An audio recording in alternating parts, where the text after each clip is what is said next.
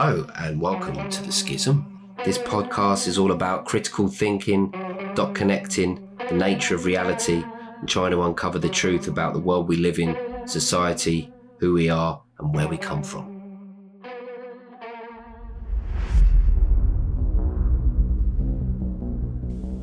Hello, and welcome to another episode of The Schism. Today I'm joined by my co host Adam Hello, everyone. once again, and we are going to be picking up from where we left off last time in regards to the pandemic. The pandemic. So, in the last episode, we talked about the outbreak in China and how that set a blueprint for the rest of the world in terms of their response to the virus. Mm-hmm. But as we discussed last time, China seemed a very long way away still in the minds of people in the West. Yeah, I mean, it's, it's not exactly Round the neighbours. yeah. And a country much closer to home was was needed for the virus to strike and send a message. If it can happen there, it can happen here. And that country was Italy. Mamma mia. Italia. Italy's obviously the religious centre of Europe, being home to the old Pope in the oh, yeah. Vatican. Right, The holy city. And I, I, think that does hold a lot of like that. That holds real significance because I think Italy, you know, it's like the religious heart of Europe. Yeah.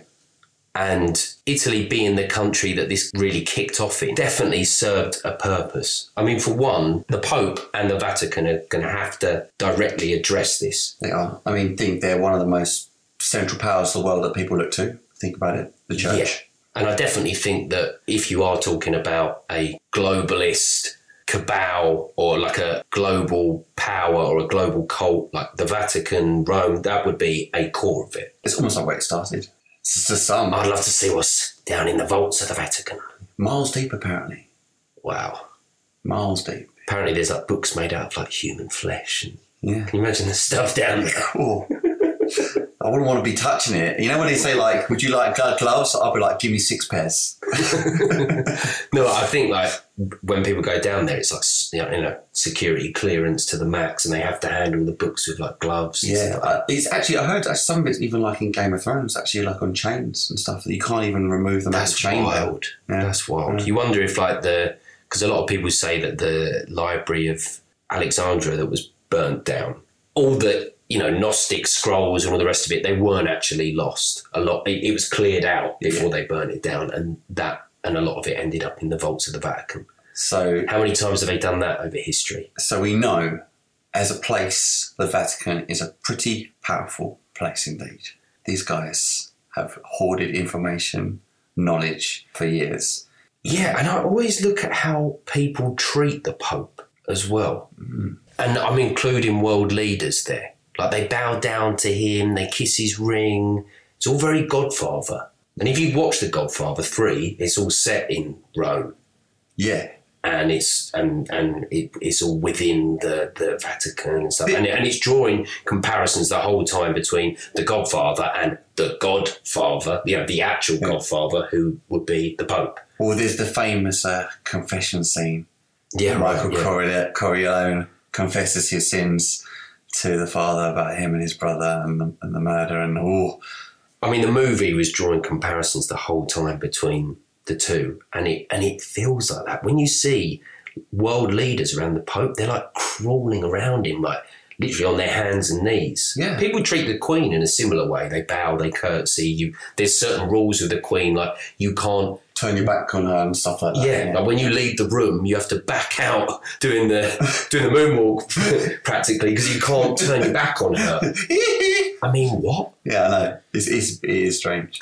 But there's like, like you said, there's certain protocols that we adopt around these certain figures, but the Pope's one's the most extreme dude. Yeah. He's, at, he's at the top of the, the, the, the pinnacle. Yeah, like I watched a clip of Biden recently, and he was giving the Pope a Warrior for Peace medal.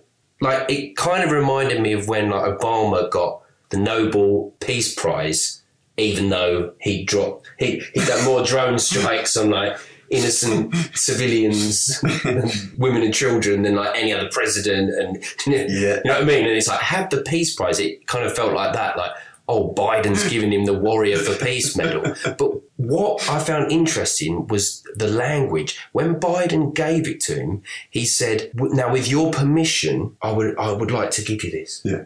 Now, I just thought, with your permission, the way he was acting around him was just not. You don't see world leaders act like this around people, like crawling around him. Oh, like imagine giving someone a birthday present and being like, "Can I have your permission to give this to you?" I mean, Jesus, like it'd be like going around like a friend's house and like the their like wife is like.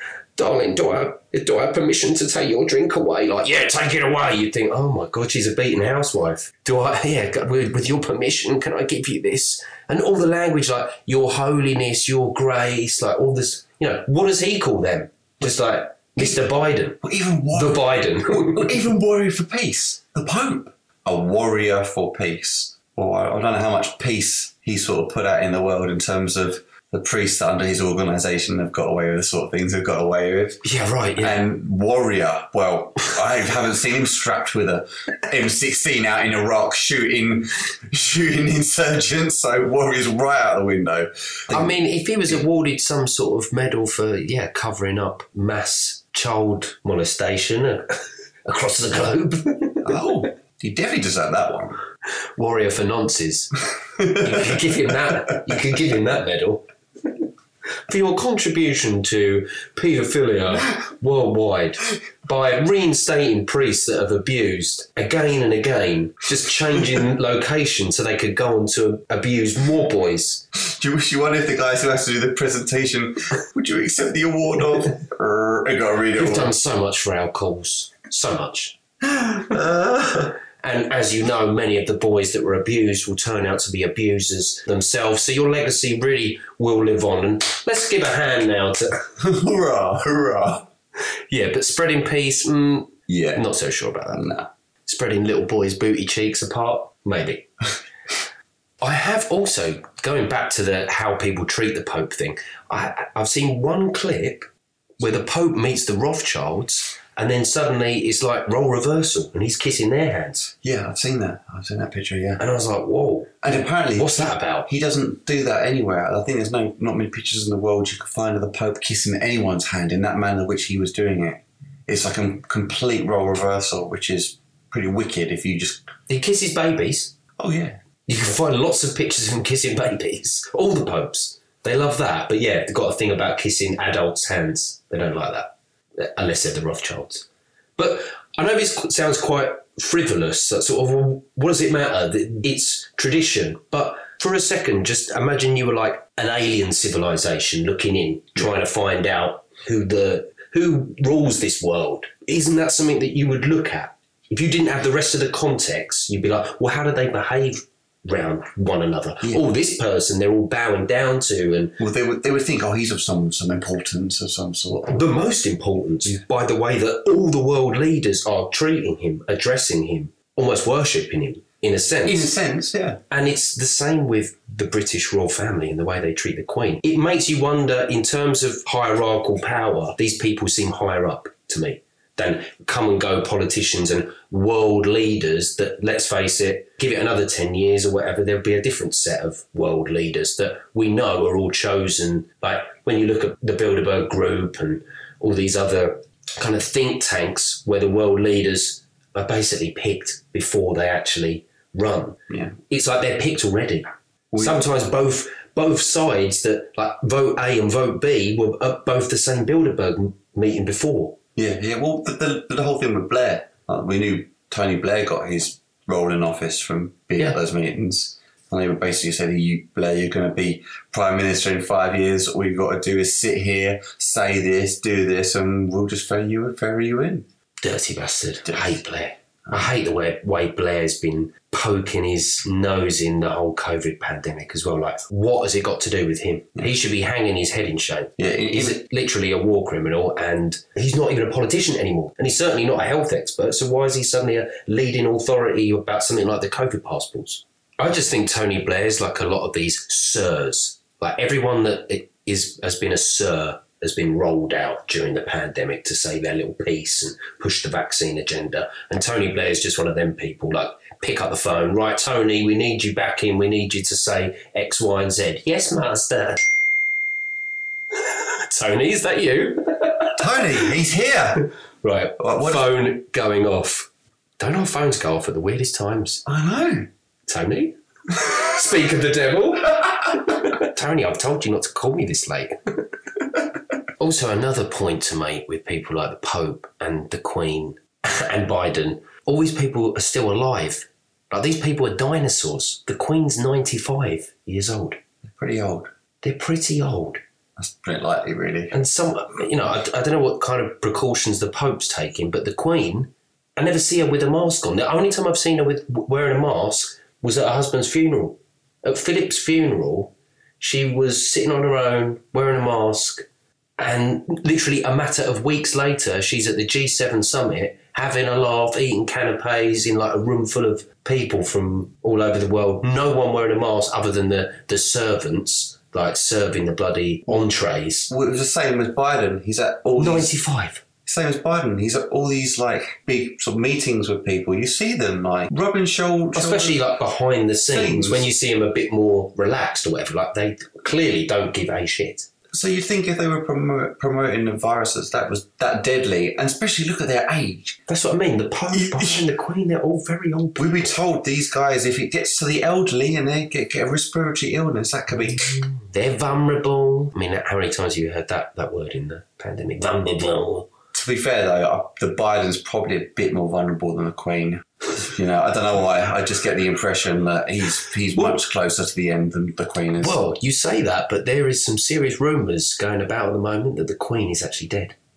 So if you haven't heard that, you heard it first. Could you imagine that? That was the bomb that came. Well, because a lot of people say that Philip didn't die when he when they actually said he he died because they were like, oh, the timing wasn't right, and there's been a lot of kind of leaks that oh, well, it was earlier than that, but they didn't want to reveal it until then because of the pandemic. Which at the same time is probably their prerogative. If they want to want to do so, but it's funny that it's kept from us though. Yeah. Yeah, well, it makes you sort of think, well, the Queen could, you know, maybe they're like, get get Christmas out of the way, get get New Year, like tell them before we lock them down again. Oh, God forbid it's in the middle of our After, God, tell them after. God forbid it's in the middle of a speech.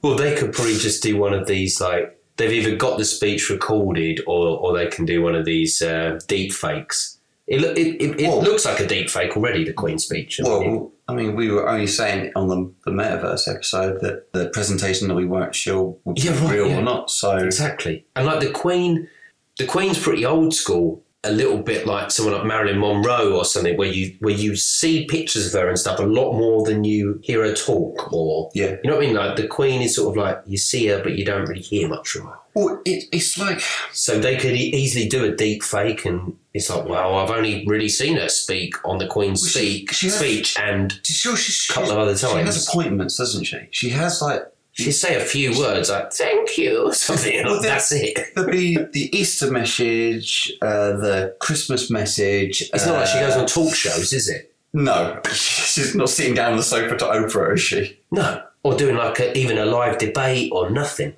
That's what I mean. She'd be the easiest person to do a fake of. She doesn't even come in, into politics or parliament. No, right. So people would be like, well, I mean, that's what she looks like on the stamp. it could be. And, and also, as well, imagine all the Queen's speeches over the years, how much data you could draw from that to uh, make a fake Queen speech. there video. would be enough vocal recordings easily to just mash one together. You could probably do it yourself now. Yeah, like in cassette player style. stuff. Like, yeah, it, it would sound weird if her voice had changed from a speech They from nine. jumpy, like it was pieced together from all different clips throughout the ages. yeah, it would be weird. But they have the technology that not only could they do it for all the vocal extractions, they would have every kind of facial expression and Well, they, it, it would be the background, everything. They could Everything, draw yeah. up the car, the, the, the, the nicest room, the, the best bed in the background, or, or interior, the mirrors, make the bed. It's not a bedroom. I know. Oh, hello. Fancy seeing you here. I don't normally give interviews from the bedroom, but tonight I was feeling saucy. This year I wanted to give something back to the British people that I know they've wanted to see for many a year. Why is she in her lingerie? What is happening? this is not a gift. Mum, uh, the Queen's speech has really taken a mad turn this year. Come in the front room. No, so these rumours about her being dead started because there's been a few leaks like, oh, she's not in the best of health. Obviously, she's very old, and we are living during a pandemic. But interesting that none of these old fogies have, have died. Yeah, judging to believe from the death figures that have been released and all the health warnings that we've been receiving through Yeah. our media. And the fact that it's not like they've been laying low, is it?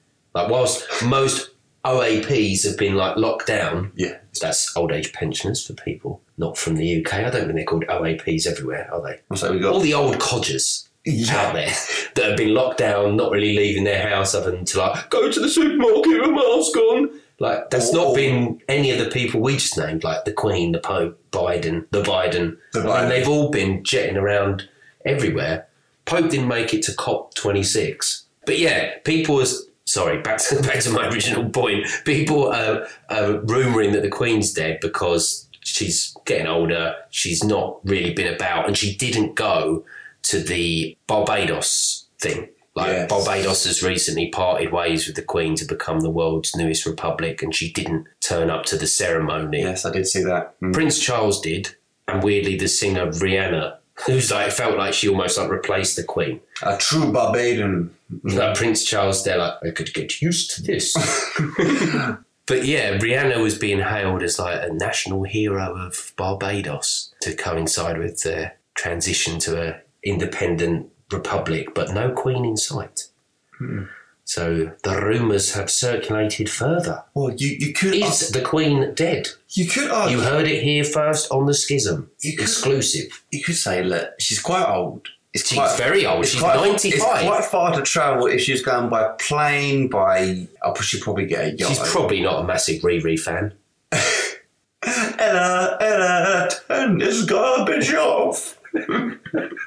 Yeah, so obviously we've we've spoken about it being in Italy being important, but it was a specific area of northern Italy, wasn't it, called Lombardy? It's a sort of district in northern Italy. It's not very big, but a, a funny thing about it is the air pollution. Of all the places that you could have chosen, a, a, single country, It's perfect. it was perfect. A bit like Wuhan. That's well, you have to wonder. That's why they got their The. Wuhan of Italy. What they they should have that on a big sign. it was their blueprint. You know, they know this works. You know, with with Wuhan, it was a heavily polluted area. So why wouldn't it work the same for Italy? I mean, you can look at a picture of a Wuhan cityscape where it's like completely fogged over and the air pollution is just so bad that you can look at one from Lombardy and even though one's in China and one's in northern Italy, it kind of looks like the same place. Yeah. That's how thick the smog is. Yeah, it, it, it, I think if you look in Europe, some of the most polluted parts of Europe as a whole, we always used to consider Athens, right, as a really polluted place. You remember when you're younger, like, it used to show you like the smog over Athens in like biology books. Yeah. Well, that's not just there now. There are lots of parts in, in Europe, and, and Lombardy is actually one of those places where they do suffer from this. But un- unbeknown to us, you know, you'd still think Madrid and, like I said, Athens would be these really, but not a very small area like that. And it's a lot of it to do with altitude and the way pollution rises in the air as well. And there's a lethal combo there as well because there's a lot of old people. There's a lot of old people in Italy and northern Italy, especially. Anyway, a lot of people go there to retire. They just mm. they just have an old population, but especially in Lombardy and the hospitals there, and the particular hospital that they kept showing on the news is bedlam every year. It's a breaking point every year. A little bit like in the previous episode when we were bringing out all the headlines, same fear, different year it's the same story with this place every year. Obviously, it was worse Oh, yeah, I mean, when it first kicked off with the with the pandemic. It's, it, but what the point I'm making is, it's already under enormous strain and a literal yeah, breaking I mean, point. this, this, if you want to take Any a picture of it last year to the previous year to any year, it probably would still be chaos, There'd still yeah. be chaos there. There'd still be there'd still be a lot of elderly people in corridors complaining of respiratory illnesses, coughing, wheezing. It also increased actually young people as well because obviously the air's not good there. So it, it was known for sort of even people like more like to having asthma.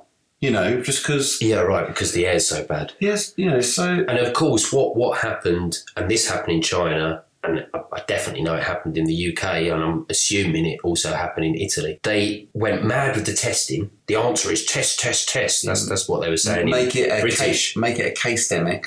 Yeah, right. Mm. And then move all the old people from the care homes who tested positive for COVID into the hospitals. What does that create? Chaos. That's it. And So course, it's like you're moving them from somewhere that really they don't need to be moved from where they were probably very safe as well. Yeah. You know, into a hospital, suddenly clogging up the whole hospital. where they can't get on a bed, where they can't go to toilet, where they can dehydrate, where they won't get looked after with 24 hour under care that they would in the care home.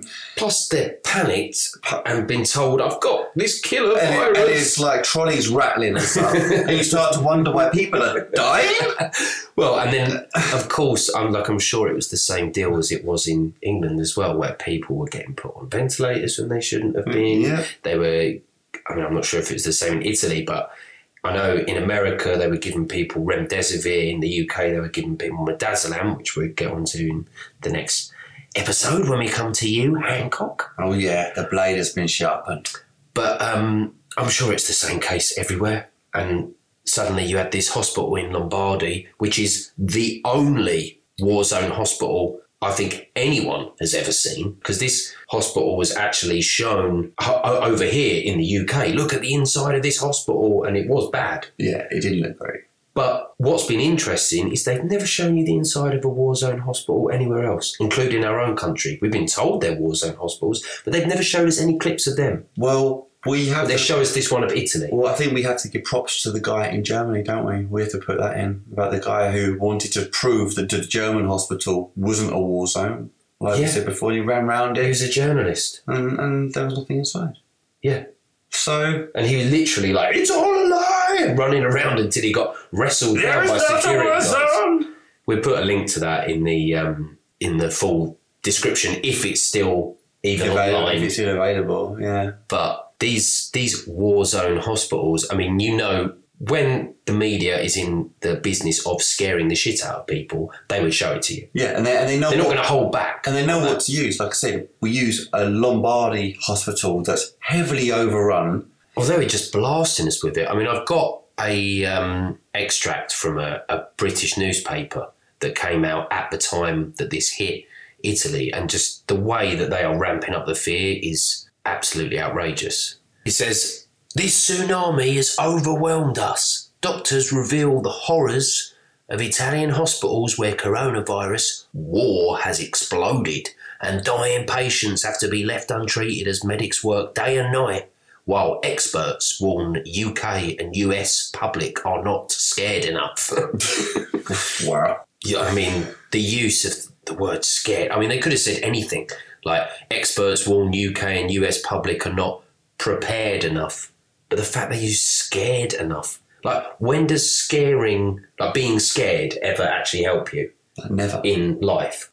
I just love the use of experts as well in that sentence. Experts warn UK and US public are not scared I enough. think, I think experts, along with the word racist, is probably the most grossly overused word of this Yeah, right. generation. And like, I love how like ambiguous it always is as well. Like expert, you just think, well, that could be who, what what qualifies as an expert, and who is this expert, and Yeah. what is their expertise in exactly Yeah, they- they- to be commenting on this. Well, they never come up on a video and present themselves, give their whole medical history background. It's, almost, just expert. it's just expert. Who? He's just a, one of our boffins, one of our experts. You don't need to know his name. He, he, he's got glasses. He's about five foot seven. He's never had sex. You Yeah. get the idea. I mean, what kind of expert would that be? Like someone, someone saying, "Well, in my expert opinion, I don't think people are scared enough."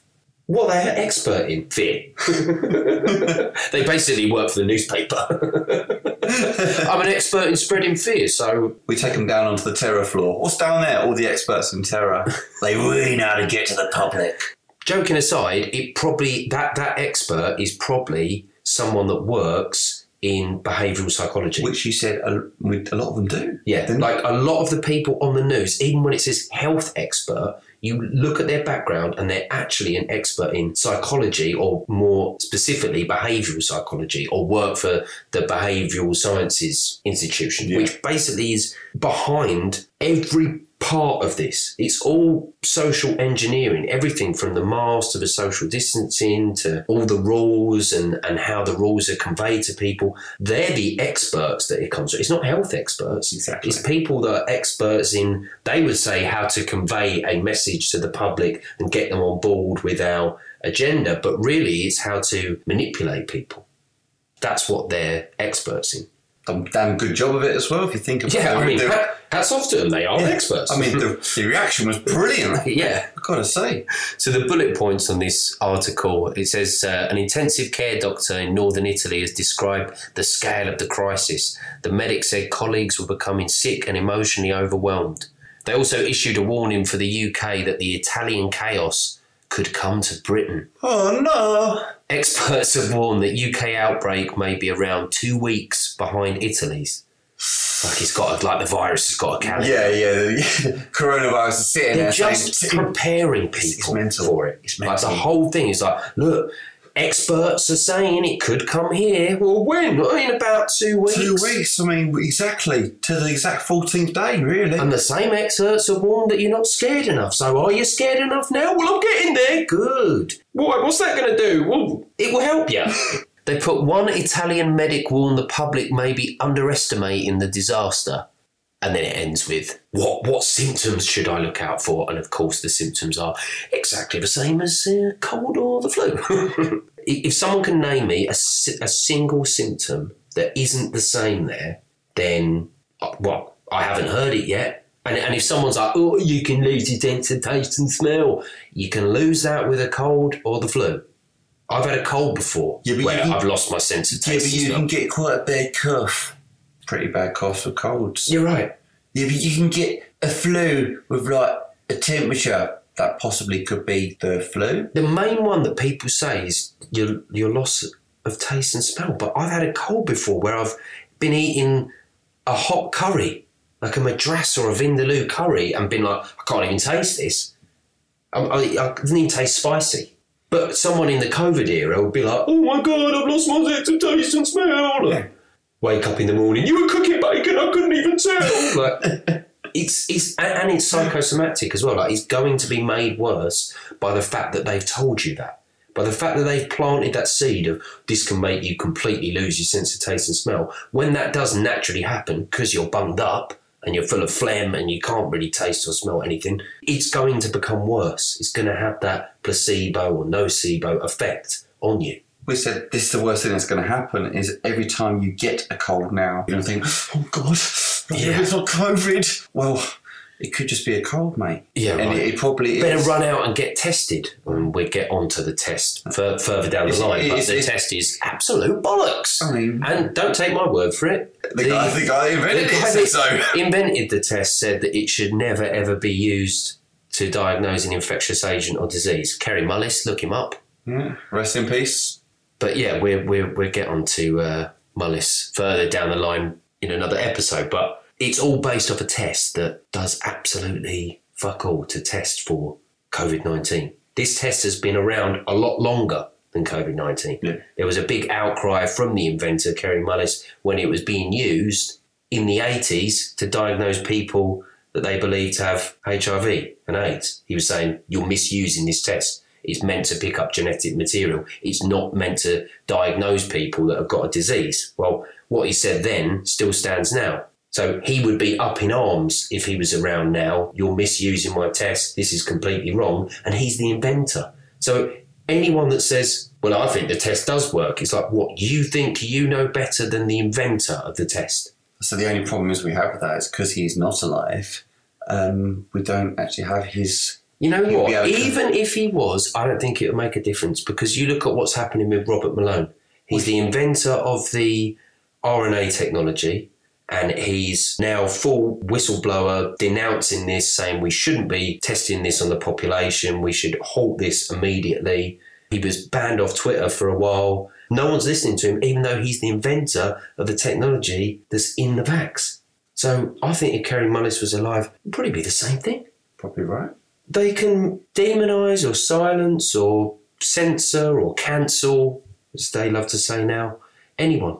It doesn't even matter if it's like, well, hang on a minute, this is got the guy that invented it. He's an anti-vaxxer. That's what, what you're dealing with. But it's still all right for the Pope to get up and tell that everyone from his institution to have the vaccine, isn't it? Well- it's kind of weird, that isn't it? How you, people would trust him.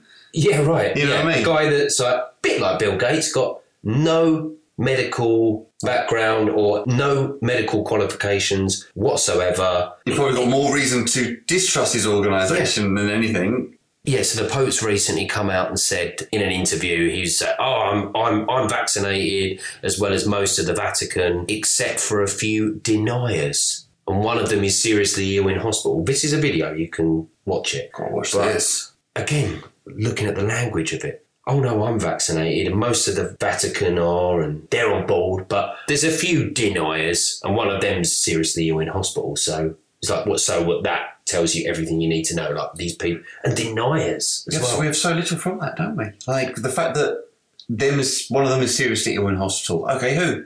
What Father McGuinness? Like which one? I, I want his fucking name.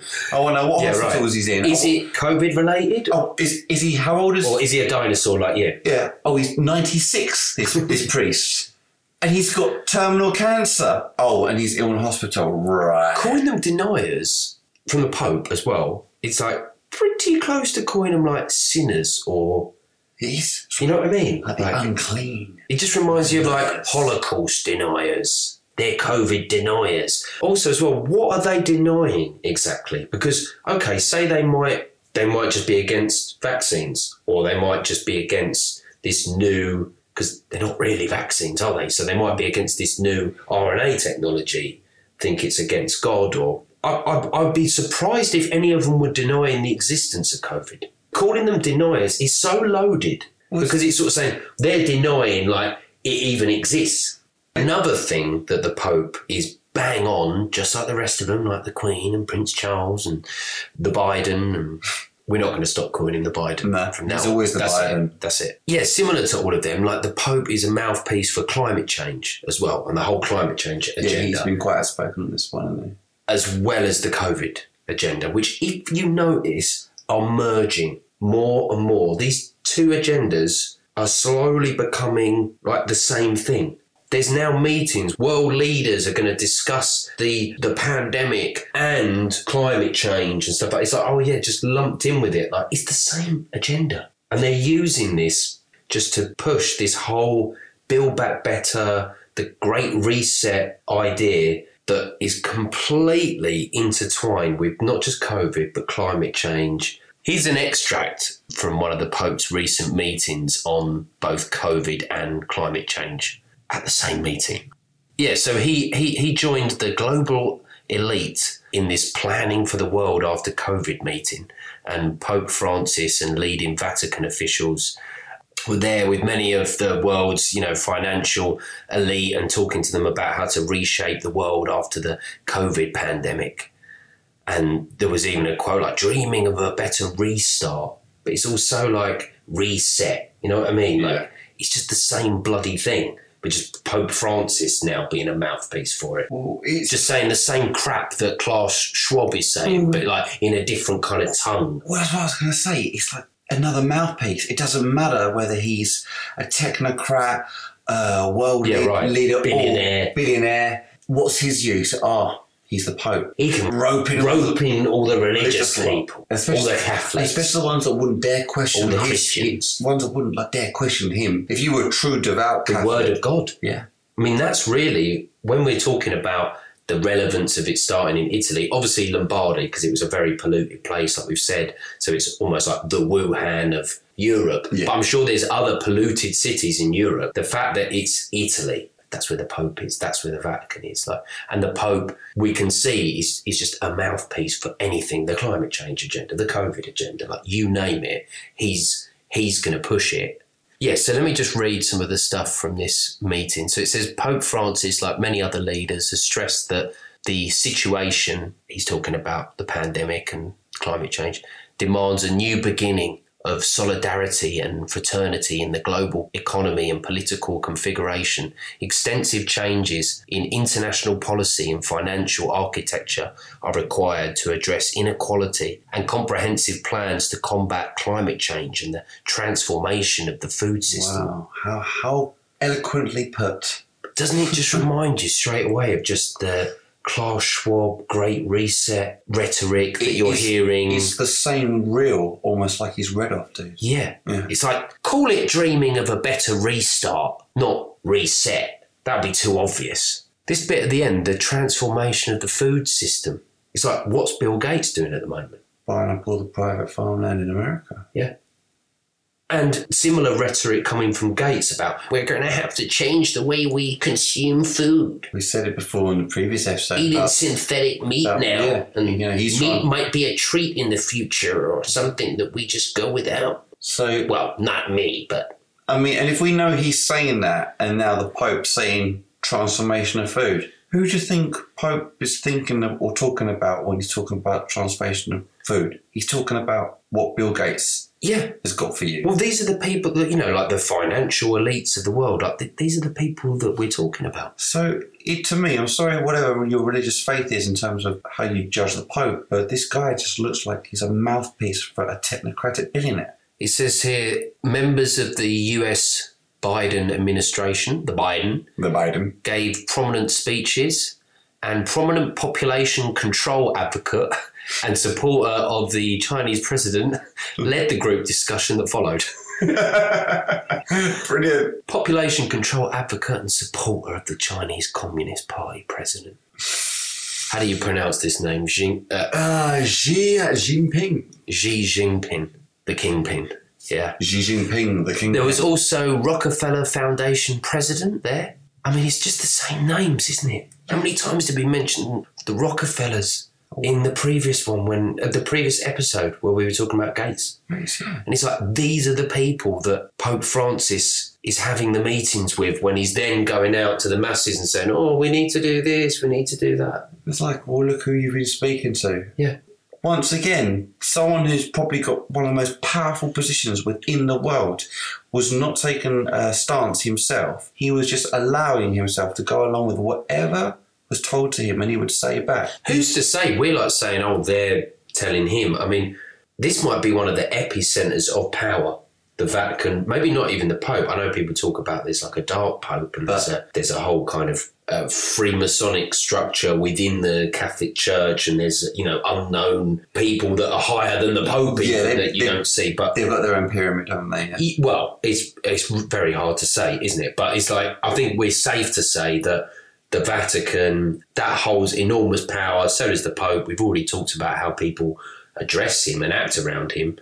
I think they're all working together, really. But yeah, he, he he also had John Kerry, who's like the US presidential envoy for, for climate change, and they like spoke about climate change and getting it getting it down to net zero. This this whole thing, which is Yeah, I remember. as that. mental Yeah. as like we want to get the cases, the COVID cases down to zero. What is this obsession with getting things down to zero? It's like getting anything down to zero is mad. Like we want deaths on the motorway down to zero or something. You just think, well, let's try and reduce them, but that's mental. And until, and until we do, no one can get in a car. I want to remove so much down to zero. Had it not occurred to anyone that you want to reduce nothing but life down to zero? Yeah, right. Yeah, net zero. that's what it really means. You'll have nothing, but you'll be happier. And then before COP26 that the Pope was supposed to go to, but he, he didn't. Like bit bit like the Queen, he bowed out of that one. She didn't go to Barbados. He kind of skipped Well, on at least he- COP, COP26. Well, at least he didn't do a Biden shit himself. Oh God, that was at the Vatican, wasn't it?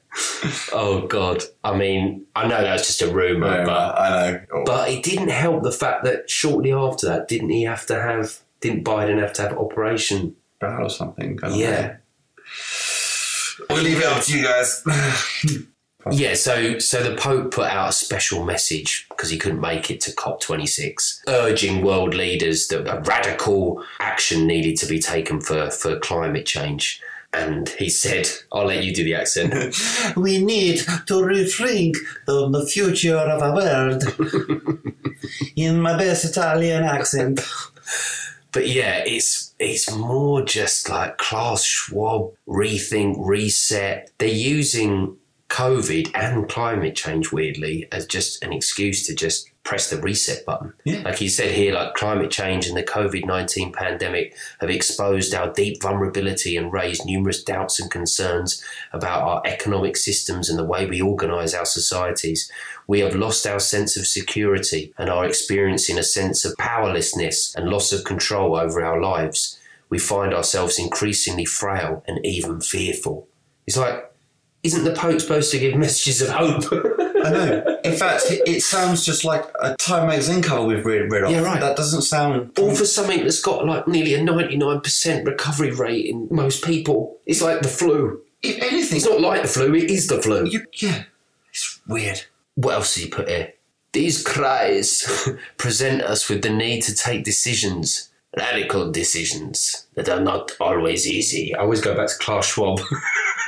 At the same time, moments of difficulty like this also present opportunities, opportunities that we must not waste. Ah, And that's this whole thing, isn't it? It's like, look, this is happening, and this is a great opportunity. Like, we, we should see the pandemic as a blessing. I know. But it's almost like, how can we use this to our advantage? Yeah. What? And like, you didn't know this was coming. No, no, no. The whole pandemic is just a vehicle to bring in the Great Reset, but they're just presenting the Great Great Reset as, oh, well, this is just something we've just thought of, even though you can look up. This is something that they've been talking about in one way or another for a very fucking long time. I mean, as, as They're re- presenting it as, a, as an answer to something that's just happened. almost as recent as even as weeks, like we said in the previous episode before it, like with 201. Yeah, right, You know, like, exactly. so yeah. They, Schwab's written a book called The Great Reset. Oh, he wrote that quick. you know what I mean? He's been t- talking about the Great Reset and the Fourth Industrial Revolution for years. Everything that's happening is just a vehicle for that. That's it. That is literally it. Yeah, and the Pope is obviously fully fucking on board with that. And the fact that you so you've got the rhetoric coming from Davos and the World Economic Forum and Klaus Schwab, and then the spew that's coming out of the Pope, and it's just the same thing. I'm, I'm surprised the Pope didn't say, we need to build back better. You, can look up actually on you, um, YouTube. We have to try and find find the link to add all the clips of different people saying the Great Reset and build back better, and it's Boris Johnson, it's Biden, it's Greta Thunberg, it's all of them. They've all said it at one time Yeah, or another. It's Tony Blair. They're, they're reading off the same script. Look it up. They're reading off the same bloody script, the same cue cards that they're right. Say this. in, in a way, it's embarrassing because Yeah, as a free thinker, you look at all this and guys, you've been spoon fed the same stuff. And no one's deviating they're here. even using the same phrases and like catch calls or whatever. Like Probably- the like same bloody slogans, Well, spewing well, out the well, same it slogans. would, it would get it would get so grotesque to the point they'd use the same jokes and they would almost tell the joke fucking wrong. When the Pope's saying the same thing as Klaus Schwab, you know that we're in trouble. Hell yes. So we were talking about the kind of headlines that were in the British papers when it was all kicking off in Italy, telling us about the horrors of the Italian war zone hospitals and them being overwhelmed and chaos and all the rest of it. But actually, since then, the Italian authorities have come out and they've said that they found no clear COVID 19 cause of death in 88% of deaths attributed to coronavirus. What? So all that scaremongering at the time, they're now saying 88% of them deaths we well we found no clear evidence, as in they had nothing to do with COVID. 88%. It's ridiculous. That is ridiculous. And their and their health minister, so their equivalent of Fauci or Chris Whitty, a guy called what's his name there, Walter Ricciardi. said the way in which we code deaths in our country is very generous in the sense that all the people who die in hospitals with COVID are deemed to be dying of COVID. On re-evaluation by the National Institute of Health, only 12% of death certificates have shown a direct casualty from COVID. Wow. It's just like if you add that together with all the death certificates that were marked down as COVID that weren't really COVID, COVID, yeah. And all the DNRs that we were talking about last time, Yeah, all the rest of it. It's like it doesn't take when you're saying oh, only 12% of that, it doesn't take much to for that to get to zero No. from there. When you're taking all these other things into account. It's, I mean, 12% a lot closer to 0% than 100%. Or like when they're saying like 88% of the deaths attributed to COVID, there wasn't any evidence for that. 88%. It's like, That's huge. that's massive. That was Basically, if they'd have told the truth, they wouldn't have scared the rest of the world that then followed with not I mean China set set the blueprint, but it was certainly Italy that brought it to life for the rest of like the Western world. And then like why hasn't this been I mean, we know why this wouldn't be the front pages of the newspapers, whatever, but you know, it's, it's pretty important information to now look back on and go, right, okay, so they made all that fuss, but actually now it's come out that hardly any of them deaths were from COVID and like we said, when they moved all the people from the care homes into hospitals that were already overstretched, full of people, Exactly, yeah. like, you can suddenly see how a crisis was manufactured well, and uh, the first wave was manufactured very easily, really. you could ask your audience this. What would happen if they came out with that statement from Chris Whitty and the British Health Department? What if we came out and we said this? How do you think the British public would react to that? Oh, It sorry. depends how under the radar it was. I mean, there has been massive protests in Italy, violent protests as well, but huge peaceful ones like there has been here. And I've also seen people uh, in Rome protesting, and even like there was this great um, clip I saw of this vicar who's holding a big Oh, yeah. placard, and it's it's got a picture of Bill Gates, and I think it says uh, "Gates of Hell" six six six. It's pretty full on. None of that is being shown on British mainstream No. media. People watching just the BBC or whatever, they would have no idea that hundreds of thousands of people are protesting, not just in Italy, but all over Europe, all over the world. Mm. It's just not being covered. They're not talking about it mm. at all. So when we get statements like this one from the Italian health authorities, it's not surprising that it doesn't reach anyone. Yeah, they're just not talking about it at all.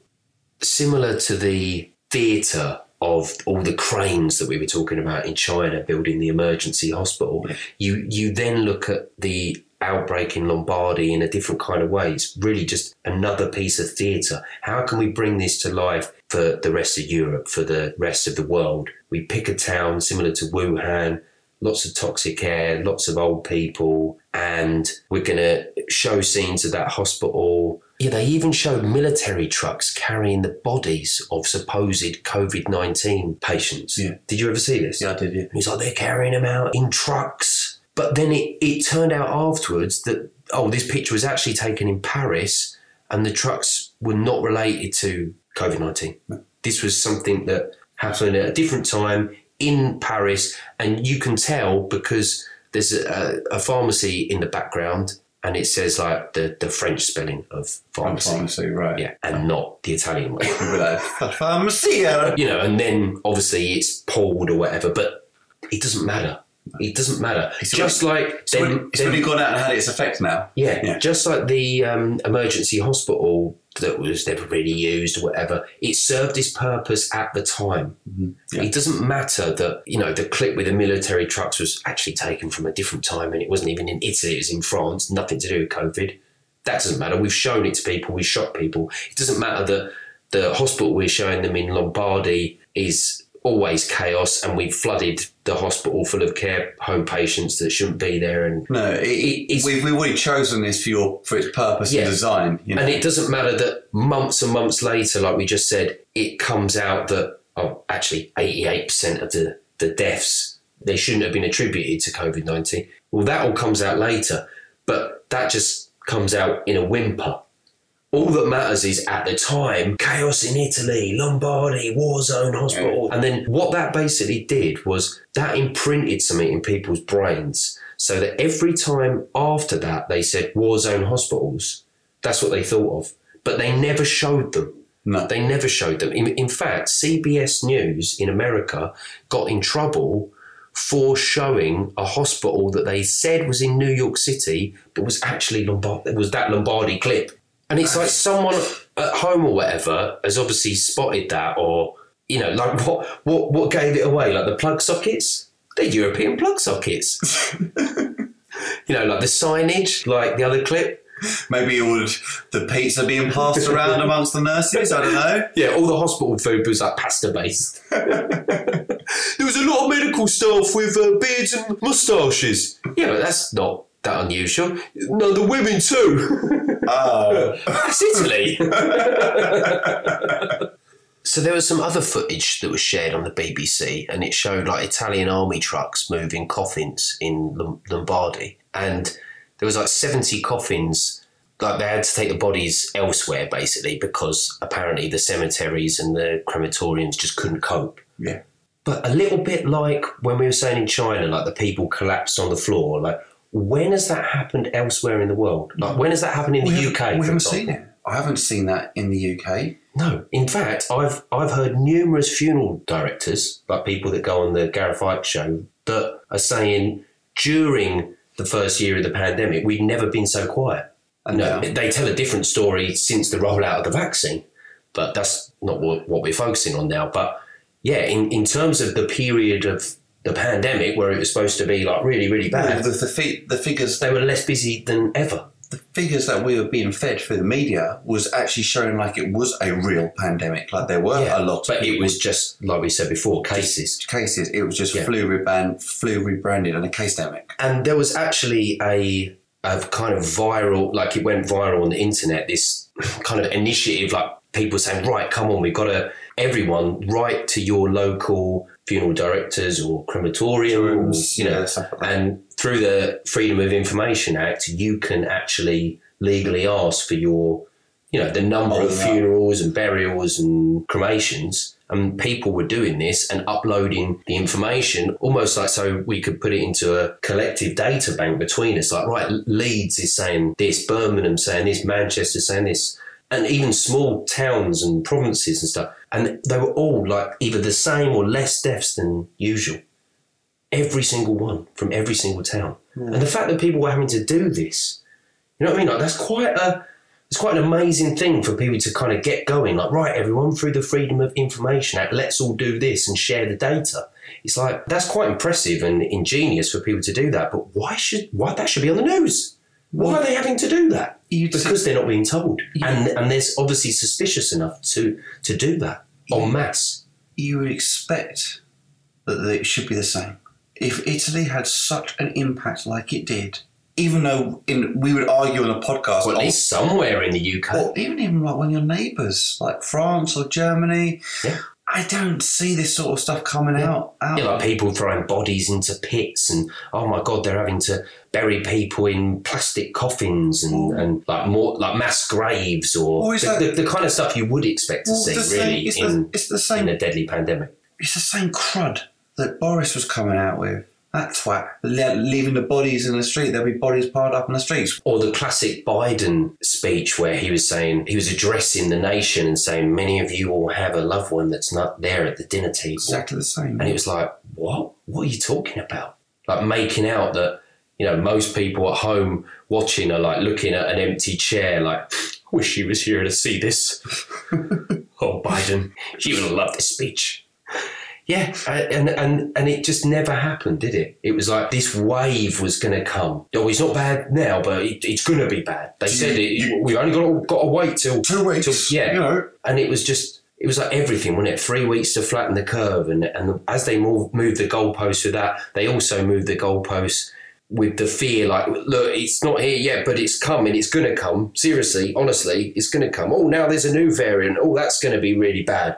It's turned out to be not that bad. But oh, but now there's another one. It, that, that's why they had to keep launching the new variants because if it was like a graph, you'd get like this big spike in fear, and then over time, nothing really changes, and then people realise, oh, it's not actually something to be that kind of afraid of. Stuff eases, and then boom, they launch a new variant, and it happens again. It's just a cycle, a cycle of fear. If there's that much of a difference you can see between England and Italy in just those news broadcasts, well, just look at like what the ABC did. I mean, I know they're a news channel for Americans. We don't really listen to American news, but still, they made a similar mistake last uh, autumn. ABC. So we like to keep it simple. ABC. That's, that's all we could think of. ABC. Easy as one, two, three. If we can That's remember strap that. line. yeah. like for toddlers. Your news is for toddlers. Yeah, well, the, But the, they- the logo is just building blocks. yeah. it- it- well, actually, the, the logo is very basic as well, isn't it? It's like a pretty. I can't picture it actually. It's got the like, little curvy bits in it, like a child could draw it. Yeah, right. Okay. It's like There's so many American news channels. I'm always shocked by it. It's like it feels like every time I see a news clip or whatever, it's like a different channel, different people. Like We're not surprised. I mean, like, they, they get so much rubbish thrown at them. But they had this footage of the Kentucky gun range, range where they were falsely claiming it depicted a fierce battle between Syrian Kurds and Turkish forces. But it was a gun range Yeah, in Kentucky. in Kentucky. This was footage that they used. So, so- So they How did were, it- so they were saying it was like a battlefield A battlefield, video, so how- and in fact, it was just like a, a, a gun demonstration. You have to wonder wh- where did the mistake occur? Did the guy who had to get the footage go, fucking hell, I just can't find any footage of any Kurds and Turks shooting each other? I'm just going to go with this thing I found in Kentucky with a couple of Americans running around with M16 shooting them. This is brilliant Like- as well. It's a, a night gun demonstration at the Knob Creek Gun Range in Kentucky. It, it doesn't get any better than that, really. And and there's new and there's numerous examples of this mm, We, we, we, where they're just using footage that's like it, it, it's not even slightly linked. It's just well, this looks like a gunfight, or this could be a war zone hospital in New York, right? I mean, hospital's a hospital. exactly. It's like the front of these people. And the reason that they're doing it is because simply they know they can get away with it. And this is the point. Even if they don't, like now, the stuff we're saying, it- it's not. This has been exposed, and they've they've apologised for it. Oh, we are, we apologise. We used that clip. It was a mistake. No, it wasn't a mistake. You you did it on purpose Yeah. to manipulate people. But what's the price? What's the price that they pay for it? Nothing. Nothing. No. It's not like they get taken off air. Like, right, you've lost your broadcasting license now. Now you've been found out for that. That's what should happen. Yeah. But there are no repercussions from doing it. So why wouldn't they just continue to do it? Knowing that they would use an Italian hospital in Lombardy and say it was in New York City. I mean, I'm laughing because it's just so ridiculous, but it is it's shocking. Examples like this should just make people just not trust anything they see on, on the news. Like they, they have to, okay, watch it, note down what you've heard, and then go and look into it. Go, go and research I- it I know- because you cannot trust it. I know people out there would say, "So what? Who are we meant to trust? What? Where do you get your news from? Yourself. Look at what they're telling you. So they've lied about this before. They didn't correct themselves even at the time. They chose to air that footage anyway. So Anything that seems fishy to you, you've got you have a duty now in the age of information where you're able to do it to look into it and get to the truth. yeah, question things. There's no Yeah. harm in it, everyone. No, it, that's the point as well. It's like suddenly it's become like a crime. It's almost like Orwell, like thought crime, like being a, a question in person, not trusting mainstream media that has been caught out so many times. You know, Countless stuff. We, we could- were, yeah, like the phone hacking scandals, or like We- covering up Jimmy Savile, the prolific, pe- or not prolific, doesn't do the man justice. Britain's most prolific ever paedophile. I mean, Yeah. we're talking about thousands of victims. There's been plenty of news corporations that have steadied evil hands under the covers and allow them to get away with things, and yet we still trust them. These are the same news corporations that lied to you about Saddam's weapons of mass destruction. The Yeah, they did, lie the guy did. constantly and get caught out for it. It's nothing wrong. There's nothing Yeah. wrong in this day and age to say we've, questioning we, it. we've caught you out before. You've you've even admitted you've lied before. Yeah. And so, what's the harm in me now to actually look into what And you're showing me? exactly the same with Big Pharma as well. It's like, sorry, like people are like, oh, trust the science. Why are you questioning the science? Um, it's not the it's not science I'm questioning. I'm questioning Big Pharma. And if you look at the history of Big Pharma, you you would know why.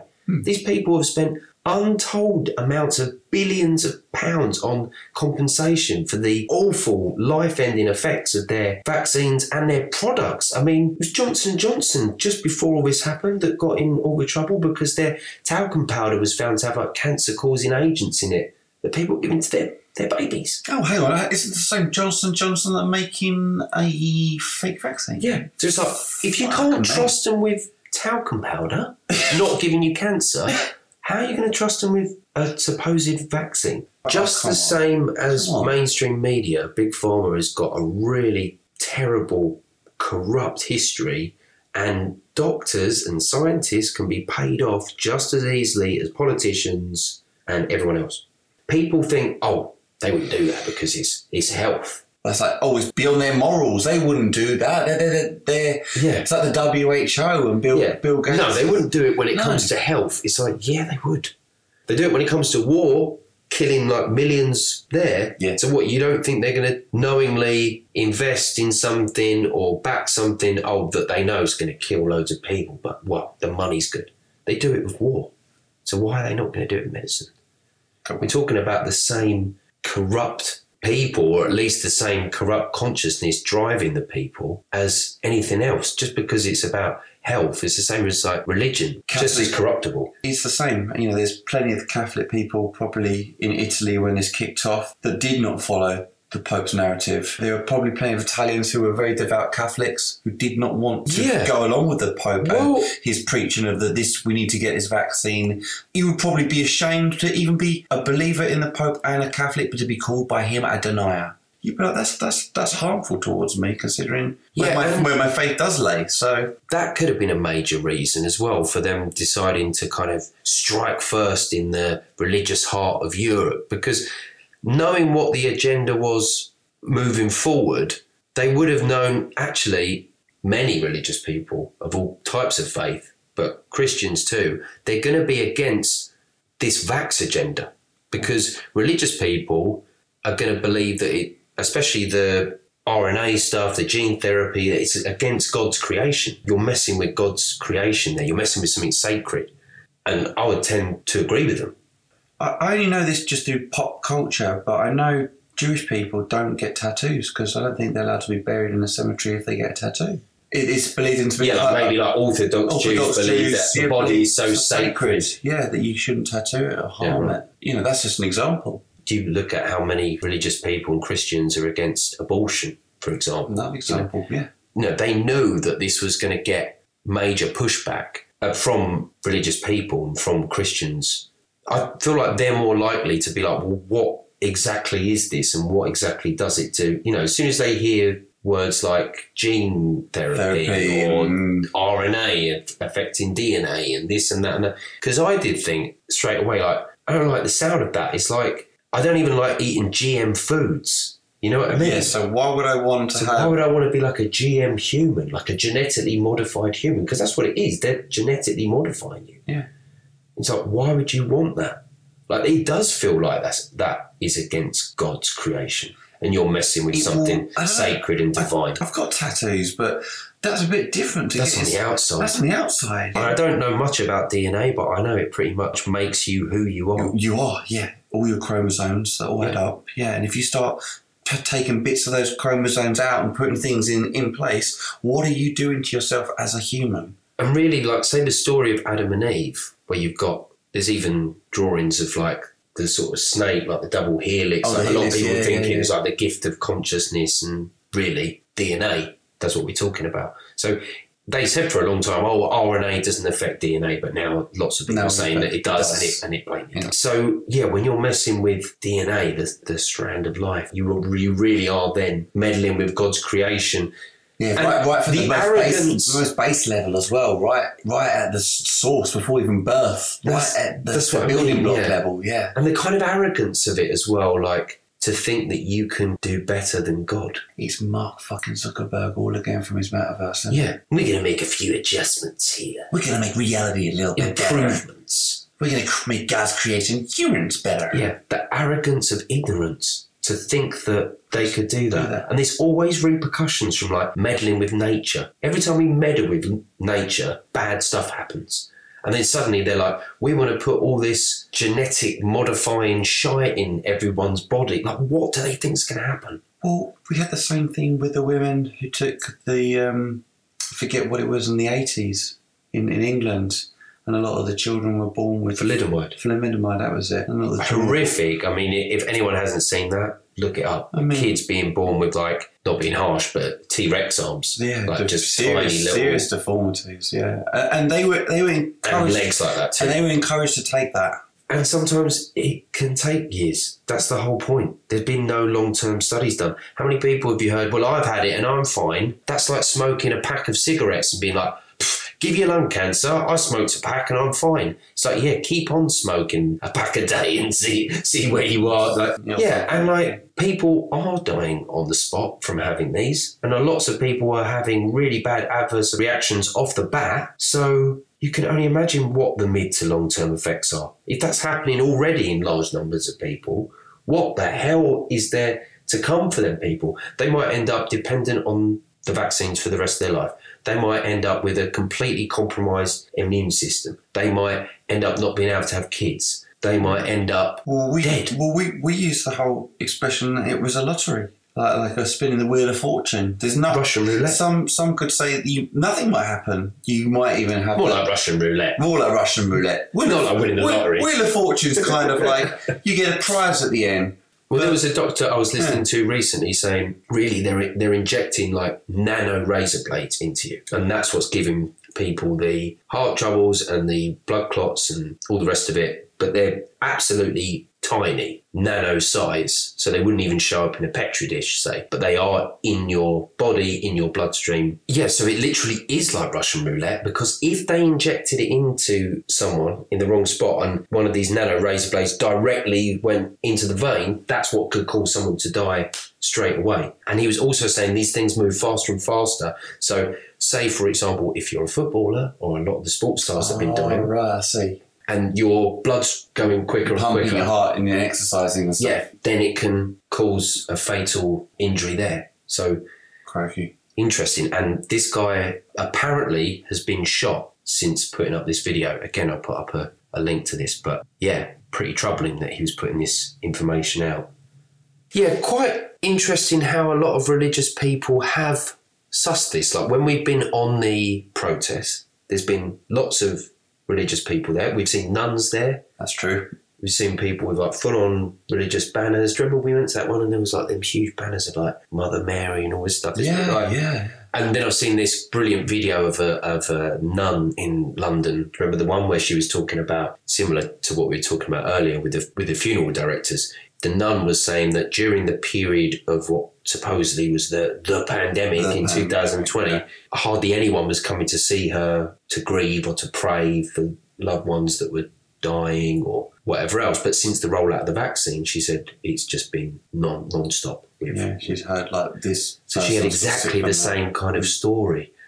But yeah, there's a lot of people of, of, of all kinds of religious faiths that seem to have sussed this agenda.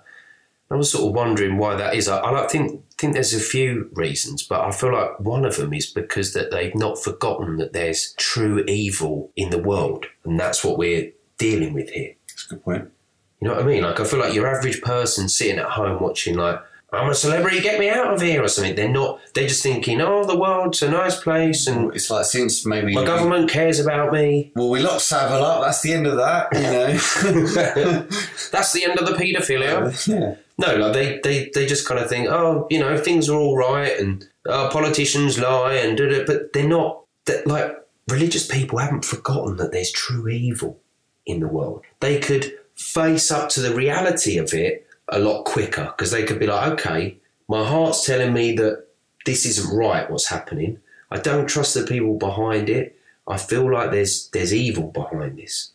Hmm. Whereas I feel like your average person, that's that's a lot for them to kind of face up to because they don't live in a world where this kind of pure evil exists. Well, when it comes from a They've forgotten it. They've buried it. Like oh, that's a load of nonsense. when it comes from a faith-based system, they recognise it almost quicker as well. Because, like you said, we live in this dawdling world now where we have like junk TV and junk food, and a religious person will still pray, probably read scriptures, uh, be thankful for everything they get, you know, in life. And if anything was to come in and try to take away their quality of life, they'd be the first to be like, "Whoa, what's what's going on?" They wouldn't just be willingly go along with it. Yeah, and they're always putting the brakes on stuff. Sometimes people think they go too far with their stances on things like abortion or gay marriage or whatever else, but you can tell that they're just. It doesn't always come from a bad place or a dark place.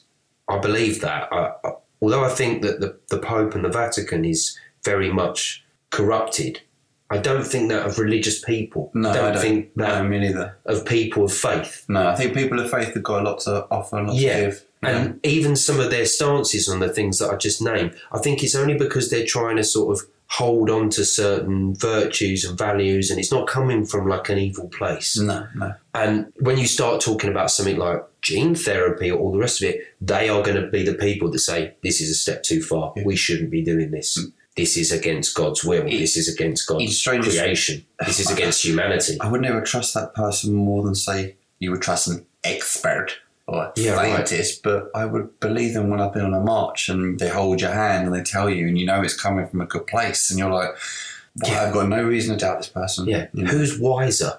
I don't want to listen to an expert. I want to listen to someone that's wise, not that someone that's just reading a script and just following some agenda, some bought and paid for expert that's actually an expert in manipulating people. yeah, yeah. Well, that works at the Behavioural Science Institute. That if you talk to them about a possible afterlife or the existence of God, they were like, "Don't be stupid." well, well, it's the same like you said about billionaires as well. Like, what would a, a man of God, uh, just an average Catholic man with a normal job, what would he have in relation with Bill Gates or billionaires? Is he going to trust what Bill Gates tells him, a technocrat billionaire? For him to trust Bill Gates and not trust his faith. Yeah. Don't listen to your heart. Listen to me. I'm Big Pharma. I'm WHO. I've got the vaccine. Trust me. It's almost a bit like a rude finger. It's like, hang on, what, are you my God now? And what is Mark Zuckerberg doing when he's walking around the metaverse? He's acting like a god. He's presenting the, the metaverse like a like a false idol to worship. Well, you can do anything or meet anyone. That sounds like somewhere I've heard of. Heaven. It's almost like he's the new creator. He's taking the place of God. Oh, I've created a new reality, the metaverse. It's even better. Hmm. And they would look at that and go, Who are you to present yourself in this way? Or someone like Bill Gates, who's like almost. We, we said when we were uh, talk, talking about his speech, like Gates rises, like that bit at the end where he was like, with new technology, we can start a Yes, we new world. I can, Yeah. I can save the world for everyone. Yeah, these people are like gods. They're really like demons, Demons. but th- but they've got a god complex. They, they they they think of themselves as gods, and and the human species as something to manipulate and experiment on. That's that's these people are me- Uh, uh, megalomaniacs. You just know the religious viewing man. He sees those people straight up for what they are. He sees through them. Sees Yeah, through them, right Yeah. through them. I think they think with their hearts more. Um, they're more sort of spiritually aligned and awake to sense something that's wrong and follow like what we would call in, intuition, but what a religious person might call the voice of God. Yeah. And really, what's what's the difference? As I've become more of a spiritual person, that's almost how I've started to view it. Not God in the Christian sense exactly, but that voice within it is connected to some Some- kind of higher Level Source. source, yeah. It, Yeah. It, it, it is, is like the gift of consciousness, the, the gift of right and wrong. I'm even starting to feel comfortable calling that God or saying I believe in God because when I'm saying it now, I'm not. It doesn't have all the baggage that it used to have yeah, and it doesn't. of like what you're talking about Christianity. You're talking about Yeah, this. It's, it's like no, actually, what's I'm like talking about like a feeling, a people, connection. People want the identity. As soon as you talk about God, they want you to put an identity on it, don't they? And they're like, well, what God? And it's like, well, I feel like it's taking on a new identity for me. That's the thing. And that has happened in part because of during this pandemic, suddenly I have more in common with people of faith than people in my own close friendship group or family. Because I'm like, wow, you get it. Yeah. You're on the same page as me. You don't think any of this is right and that we shouldn't be doing any of this. And that it is part of uh, some uh, like an evil, sinister agenda. you, you You've sniffed this out the same as I have. You don't necessarily have to believe in the God form they do as a believing Christian from, from that viewpoint.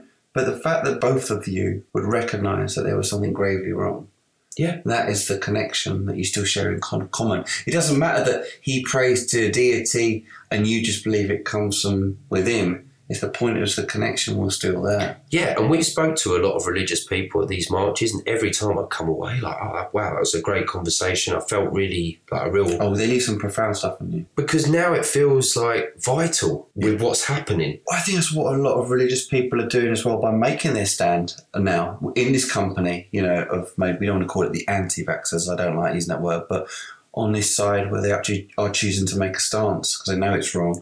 You know, you could say a lot of them as also the whole thing with fear and death. You know, Yeah, yeah, like they don't fear death in the same way because they don't see death as final. And I'm talking about people from all faiths here because mo- most faiths, if not all of the ones I can think of, believe in some kind of afterlife. Yeah. And if you believe in an afterlife, it's like sticking up for what's right and true in this life is more important because that affects your afterlife, which is eternal. So you're willing to die for what you believe in to be right and true and just, and you're not frozen with fear. Yeah, but what if I die? You think, doesn't matter. My soul will be saved. I've done the right thing, and this is just a short experience in eternity, mm. which lies thereafter. You you can't be manipulated in the same way as someone that's just like glued to the box, Yeah. watching TV at home. So knowing everything that we've just talked about and knowing the opposition that the vax agenda would have when it comes to people of faith, it would make sense to launch this whole thing in Italy and have the Pope make his comments that he's made about him being vaccinated, all of the Vatican and the few that weren't, the deniers, and one of them seriously ill in hospital. I mean, he couldn't be making his stance on this clearer. And he's got major opposition uh, from a lot of people of faith as well. yeah, But That's you true. can see why they they needed the Pope to be on board with this. They couldn't have a Pope in power at that point that was going, the vaccine is against Oh, God. Can you imagine? How, how many people would it put off? no, no, so no, it's, no. it's bloody important. And if people think that it's not, they've got to, they've got to think This- again. this there's one. I think there's 1.3 billion Catholics alone there you are. around the world. That's huge. If you if they were all believers directly to whatever the Pope would say, then that's a lot of people. That's a lot of people you could get under your control. Yeah.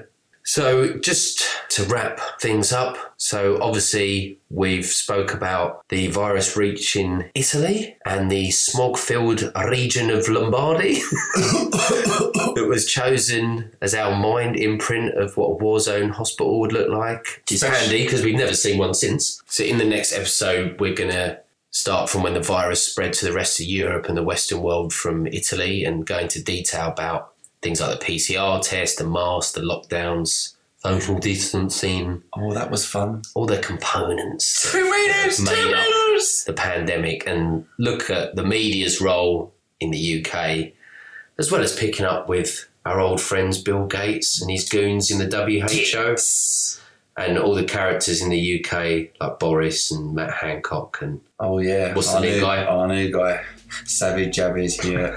Him, the Savage. The Savage. Stay tuned.